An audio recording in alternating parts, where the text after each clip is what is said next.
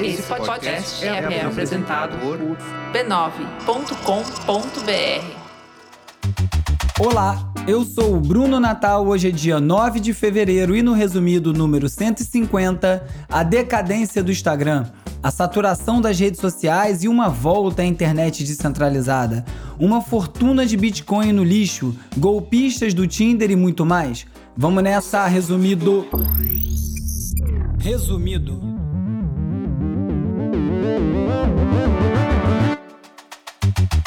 Olá, resumista! Esse é o Resumido, um podcast sobre cultura digital e o impacto da tecnologia em todos os aspectos das nossas vidas, seguindo em primeiro lugar na Apple Podcasts.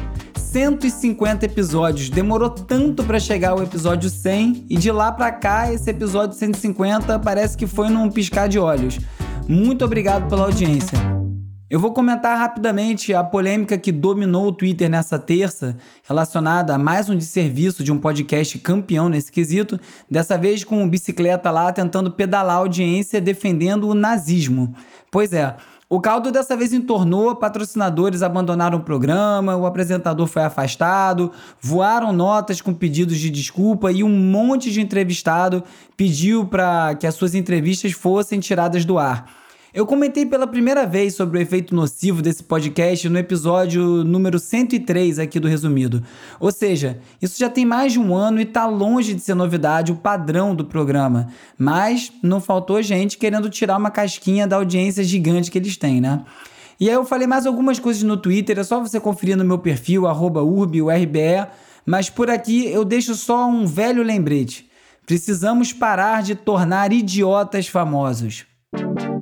Vamos de cultura digital e como nosso comportamento online ajuda a moldar a sociedade. Se tem uma verdade absoluta sobre a Web 2.0 é que nenhuma rede social, não importa o tamanho, quão rica e nem há quanto tempo esteja vencendo, nenhuma rede social dura para sempre. Basta aí você olhar o Facebook que ainda é gigante, porém está num declínio, pelo menos cultural, se ainda não comercial. O financeiro eu acho que é só questão de tempo, pelo que a gente está vendo. E os influenciadores estão abandonando também agora o Instagram a galinha dos ovos de ouro do Facebook hoje em dia. O BuzzFeed traz a história da Jess Ann Kirby, que, cansada dos algoritmos misteriosos e muito confusos dessa plataforma, mesmo hoje ela tendo toda a receita vinda do Instagram, onde ela tem mais de 170 mil seguidores, decidiu que em 2022 vai tentar diversificar o seu fluxo de receita para poder, enfim, sair do Instagram. E isso não está acontecendo só com ela, mas tem vários outros influenciadores que acham que o ambiente do Instagram é insustentável. Quem vive do Instagram ou de outras redes sociais, e você pode incluir aí os podcasts, sabe que ou você tá lá postando o dia inteiro, sempre, regrado, ou o seu conteúdo nunca vai ser visto. E agora que o Instagram tá postando tudo no Rios para tentar parar de apanhar do TikTok, a relação com os criadores ficou ainda mais desgastada porque muda a forma do conteúdo. E muitos influenciadores estão deixando o Instagram e querem servir de inspiração para outros terem também a coragem de sair desse relacionamento tóxico. Eu, hoje em dia, no Instagram, só posto spam ou coisa que eu acho que tem que divulgar. Hoje pode parecer impossível, mas um pouco tempo atrás abandonar o Facebook também parecia, e olha aí, né? Quem é que tá naquilo ainda? Semana passada saiu a notícia que o Facebook não consegue mais crescer, porque atingiu o limite de pessoas que tinha para alcançar. Então a única alternativa é aumentar o tempo de tela das pessoas nas plataformas que o Facebook já tem. E é por isso que eles estão tão desesperados com o TikTok tentando combater eles com o Rios. É uma ação de curto prazo, enquanto a grande aposta do Meta o metaverso não rende os resultados, porque vai mesmo assim demorar alguns anos até isso ser algo relevante, principalmente em termos de receita. Infelizmente, mesmo fugindo dessas plataformas, sempre surgem outras para assumir esse papel. Por exemplo, o TikTok hoje já ocupa o papel que antes era do Instagram e está guiando as tendências da moda. É o que diz uma reportagem da Vox.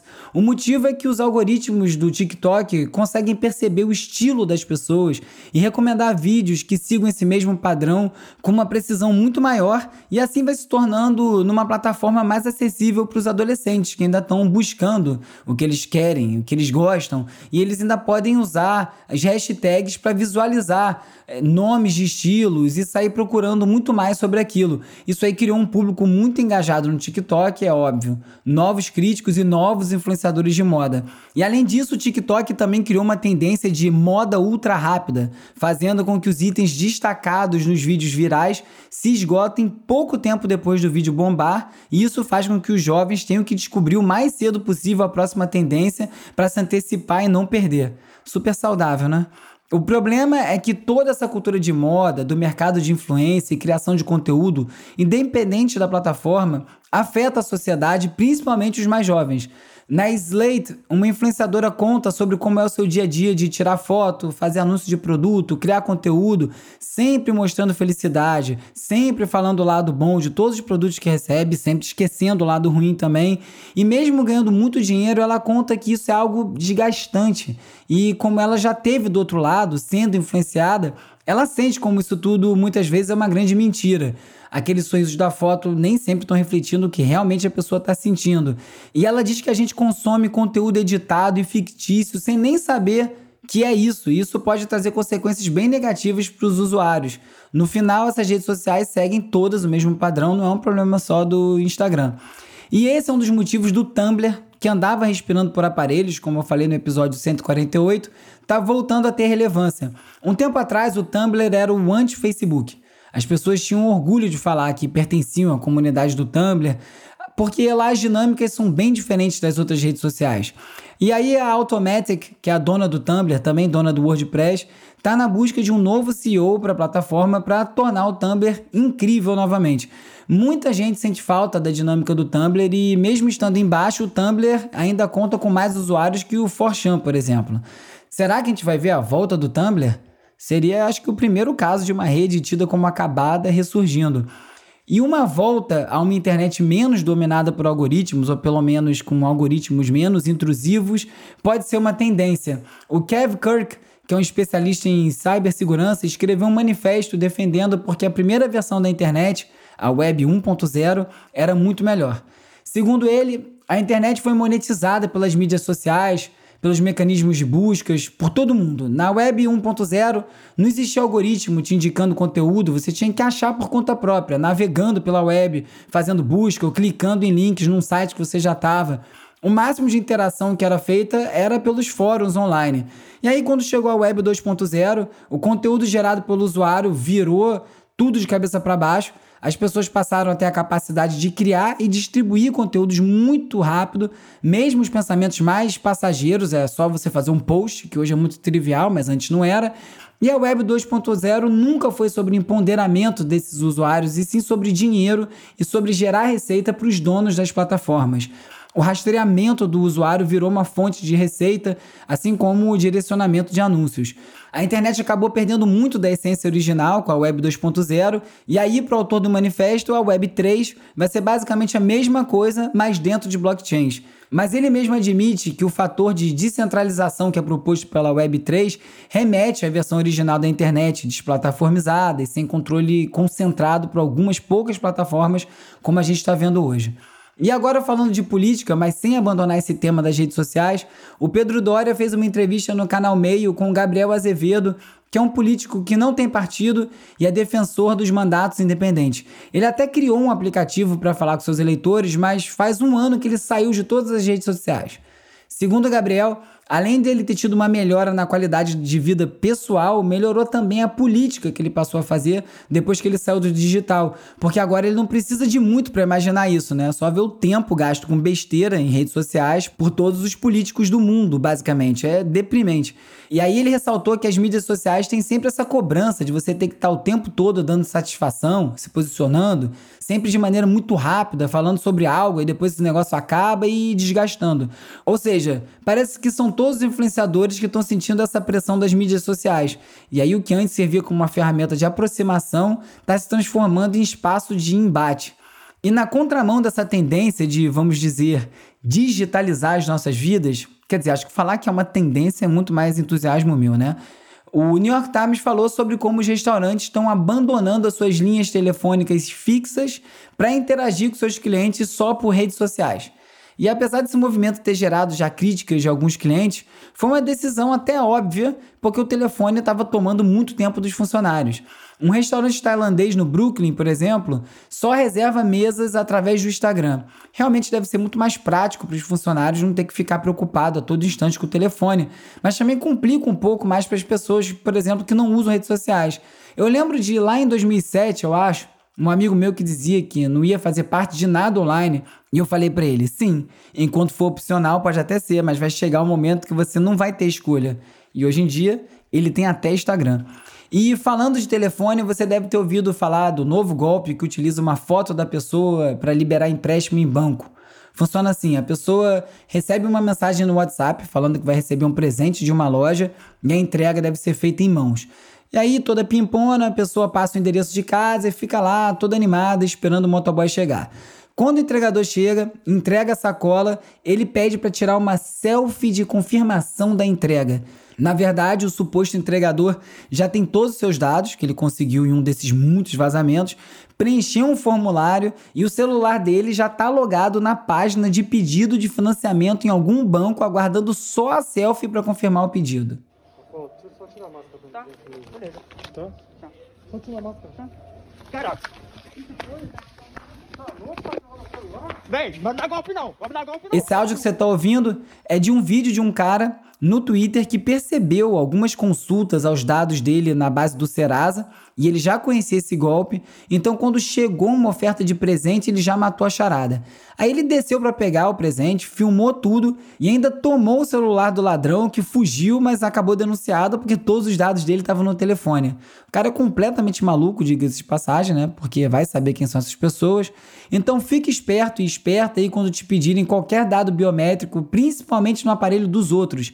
Eu já contei aqui que eu sou o doido que me recusa a botar digital em roleta de entrada em qualquer lugar, e é por isso. A gente nunca sabe de que forma vai ser armazenado nem que uso isso pode vir a ter. O meu pai tem um conselho muito bom para evitar cair em golpes. Se alguém chega com alguma proposta, ele já fala: se for de graça, eu não quero. bom conselho. E agora é hora de falar sobre como as Big Tech moldam o nosso comportamento. O New York Times está se transformando para se tornar muito mais do que um veículo de notícias. Semana passada eu comentei como o jornal tem se comportado muito mais como uma startup, com foco nas ofertas digitais, por exemplo, comprando o jogo Wordle ou o site The Athletic. E essa semana, uma reportagem do site Political trouxe mais detalhes sobre essa transformação. Hoje, os produtos como a página de dicas de compras, Wirecutter, as receitas de culinária, os jogos, já respondem por 60% das receitas do New York Times. É difícil até afirmar que o New York Times seja ainda um jornal, no sentido tradicional do termo, nesse novo contexto. A questão aí é se isso traz algum bem para o jornalismo. E o desgaste do Spotify por conta da desinformação propagada pelo Joe Rogan continua. No episódio 149, eu falei do boicote liderado pelo Neil Young em protesto à veiculação desse tipo de conteúdo misturado às suas músicas, o que levou ele a pedir a retirada do seu catálogo inteiro da plataforma. Isso acabou tendo um impacto real na imagem e até nas receitas do Spotify. O Gizmodo agora conta que o Spotify removeu mais de 100 episódios do Joe Rogan Experience na surdina, sem falar nada, mas não foram os episódios com informações falsas sobre Covid-19, mas sim cerca de 100 episódios em que o Rogan usou termos racistas. A Roxane Gay, que é autora de vários best-sellers, publicou um artigo no New York Times sobre esse assunto. Segundo ela, o Joe Rogan geralmente traz convidados polêmicos que propagam desinformações perigosas e não apenas sobre o Covid, mas sobre diversos tópicos. E ela apontou racismo em algumas das falas do Rogan e falou também sobre como ele tenta sempre se abster da responsabilidade pelo conteúdo do próprio programa. E como ela também não concordou com a alegação do Spotify de estar tá protegendo a liberdade de expressão do Rogan. Na real, a plataforma só quer proteger os seus rendimentos. E por isso a Roxane decidiu também tirar o seu podcast The Roxane Gay Agenda do Spotify. E esse papo de liberdade de expressão do Spotify é uma balela, como eu expliquei no episódio 149, já que o Spotify financia e tem exclusividade na distribuição do podcast do Joe Rogan. É uma escolha editorial. Outro podcast famoso, o Science Versus, da Wendy e do Blythe, que ganhou o prêmio de ouro da Associação Americana para o Avanço da Ciência, também abandonou o programa regular e disse que agora vai se concentrar em ir de encontro às desinformações espalhadas pelo Joe Rogan. Eles publicaram uma carta afirmando que, mesmo com toda a repercussão negativa, o Spotify não fez nada para resolver o problema. Joe Rogan, Joe Rogan, Joe Rogan. CNN are saying that Joe Rogan is the reason that we have all this misinformation and even the reason that we don't trust E como toda polêmica serve de trampolim para uma nova polêmica, o ator inglês Russell Brand aproveitou o assunto quente para dizer no podcast dele que enquanto a gente está debatendo o programa do Joe Rogan, a mídia tradicional tem nos empurrado lentamente em direção a mais uma guerra e ninguém está percebendo. Olha, ele pode ter um ponto, eu preciso me informar melhor sobre isso, mas o que dá para perceber é que a gente está preso nessa ciranda em que uma polêmica puxa outra polêmica, com todos os comunicadores querendo ganhar audiência no grito. Tá duro. E tá aí o caso do tal podcast que eu comentei no início do programa que não me deixa mentir. Um bot de Twitter criado pelo David Nemmer, que é professor da Universidade de Virgínia, provoca justamente essa questão. Nesse universo extremo em que falar besteira gera muito engajamento, o bot basicamente trola as pessoas que estão promovendo o discurso de ódio. Quando as pessoas se manifestam falando coisas racistas ou homofóbicas, o bot vai lá e denuncia a conta e ela é suspensa. É um experimento ainda e, segundo o criador, todas as quatro contas denunciadas pelo bot acabaram suspensas. E a The Verge trouxe uma história que é praticamente de terror.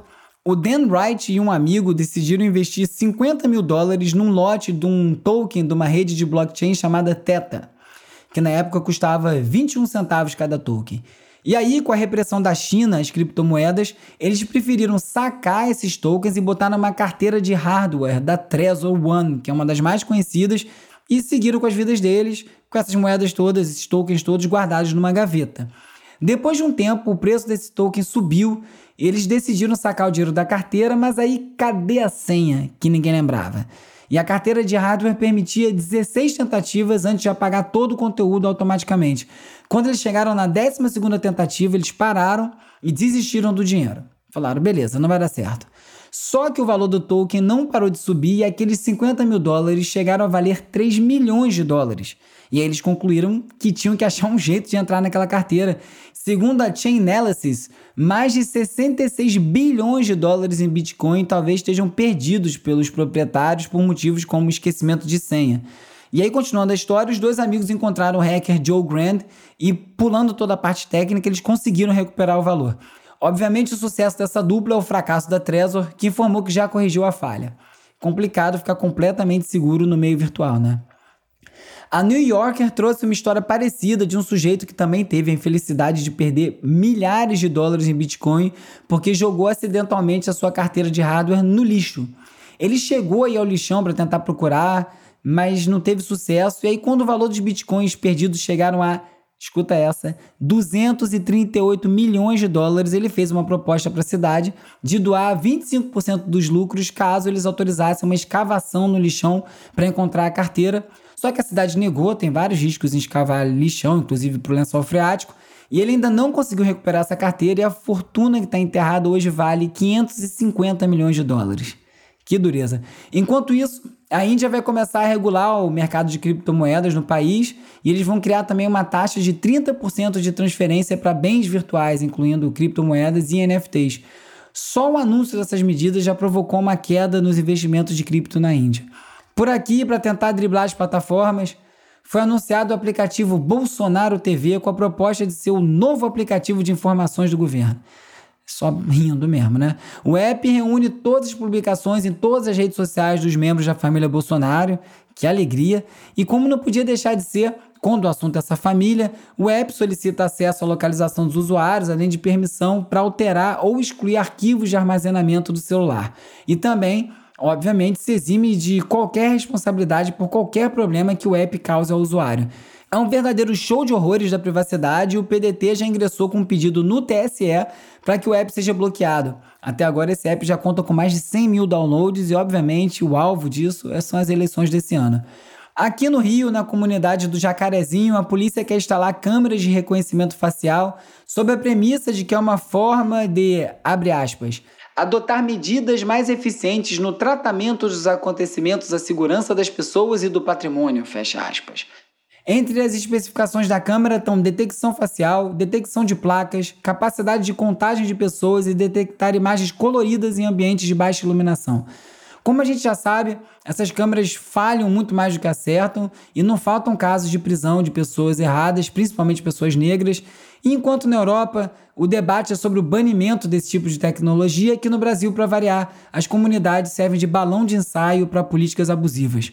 Falando em câmeras, novas câmeras de reconhecimento do Reino Unido, um dos lugares com mais câmeras na rua no mundo, conseguem agora identificar motoristas que jogam lixo na rua com uma precisão capaz de registrar uma bituca sendo lançada pela janela.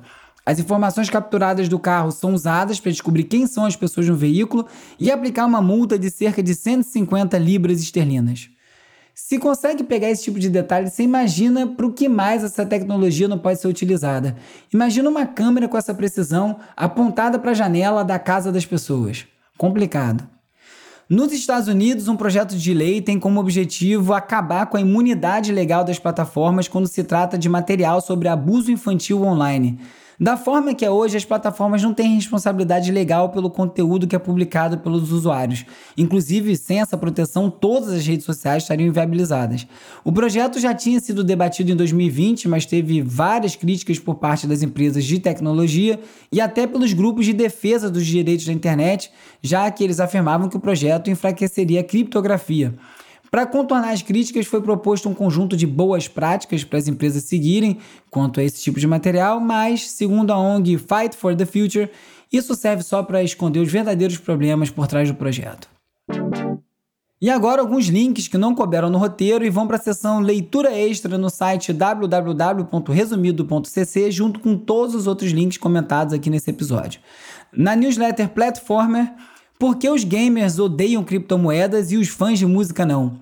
Na newsletter Bankless, um complemento, o Bull Case para NFTs de música. E na Real Life Mag, tons vívidos, o que significa pensar na internet como uma cor. Quem quiser falar comigo, é só me mandar uma mensagem no arroba urb, URBE no Twitter, ou então pelo arroba resumido.podcast no Instagram e no TikTok. Tem também o youtube.com resumido e você pode fazer parte da comunidade no Discord. Tem link para tudo isso lá na home do site do Resumido. Se você preferir, pode me mandar um oi pelo WhatsApp ou pelo Telegram para 21 97 969 5848. Você entra para a lista de transmissão, onde eu envio alertas de novos episódios, conteúdo extra, a gente troca uma ideia e fique em contato. Hora de relaxar com as dicas de ver, ler e ouvir. You can find a bit of everything on Tinder, but one little swipe can change your life. O documentário Golpista do Tinder na Netflix conta a história do Shimon Hayut, um israelense que usava o Tinder se passando por Simon Liev, um magnata do ramo de diamantes que conquistava mulheres na internet com uma identidade falsa. E na verdade ele acabava aplicando golpes milionários nas vítimas que eram consideradas até então como suas namoradas. Eu já ouvi um caso sobre um cara que criou um bot para o Tinder que era programado para responder a maioria das perguntas mais clichês sobre a própria vida através de palavras-chave, desde a primeira conversa até conseguir marcar o lugar do primeiro encontro. E aí ele saiu com várias pessoas assim, sem ele mesmo ter tido nenhuma conversa com ninguém, tudo através do bot otimizando a azaração.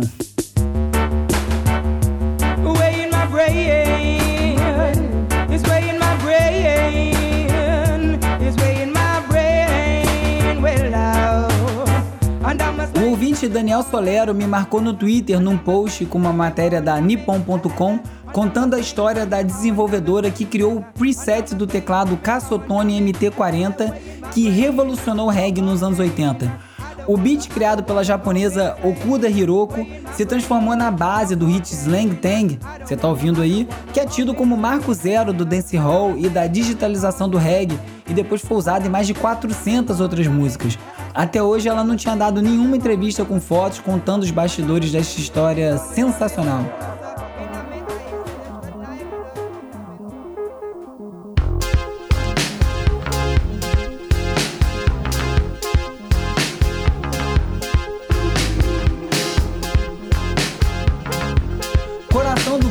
Cidadão instigado há mais de duas décadas, herói da guitarra nacional, participações em disco da Jussara Marçal, Cel, Otto, Karina Burr, Fernando Catatal chega enfim ao seu primeiro disco solo, levando o nome dele mesmo no título. O disco tem uma placidez, uma serenidade que parece refletir os 51 anos do Catatal em músicas como Completamente Apaixonado e Luz no Fim de Tarde. Gravado em Fortaleza, cidade natal dele, depois de muito tempo morando em São Paulo, o disco tem também um pouco da inquietação que sempre marcaram o cidadão instigado, como pra ouvir na faixa A Fraternidade, que fala sobre uma elite que estocava os escravos pela manhã porque ao meio-dia era hora de comer. Bem atual, né? Nesse episódio você ficou sabendo que o Instagram está em decadência, que o Facebook não sabe mais para onde correr e aposta tudo no metaverso, e que muita gente deseja uma volta do conceito original descentralizado da internet. Soube também de uma fortuna em Bitcoin perdida no lixo, de novos movimentos para regulamentar as criptomoedas e muito mais. Se você gostou desse episódio e gosta do resumido, assine na plataforma que você estiver ouvindo esse episódio, curta, deixe uma resenha, deixe cinco estrelinhas e espalhe para mais gente. É muito importante para chegar em mais gente legal aqui com o Resumido. O Resumido é parte da rede B9 e tem o apoio do Instituto Vero. É escrito e produzido por mim, Bruno Natal.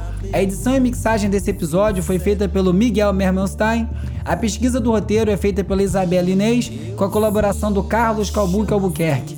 As redes sociais são editadas pela Beatriz Costa, com design do Felipe Araújo e animações do Peri Selmanman. A foto da capa é do Jorge Bispo e o tema original foi composto pelo Gustavo Silveira.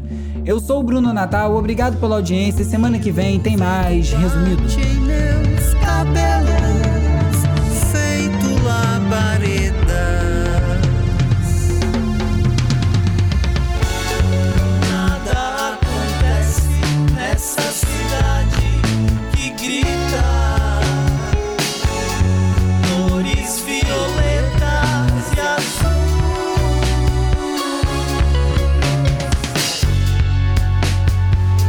Hoje eu resolvi andar pela cidade com tantas certezas, mas nenhum lugar é mais incerto do que o que está aqui dentro.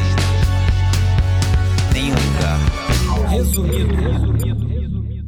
Esse podcast é apoiado pelo Instituto Vero.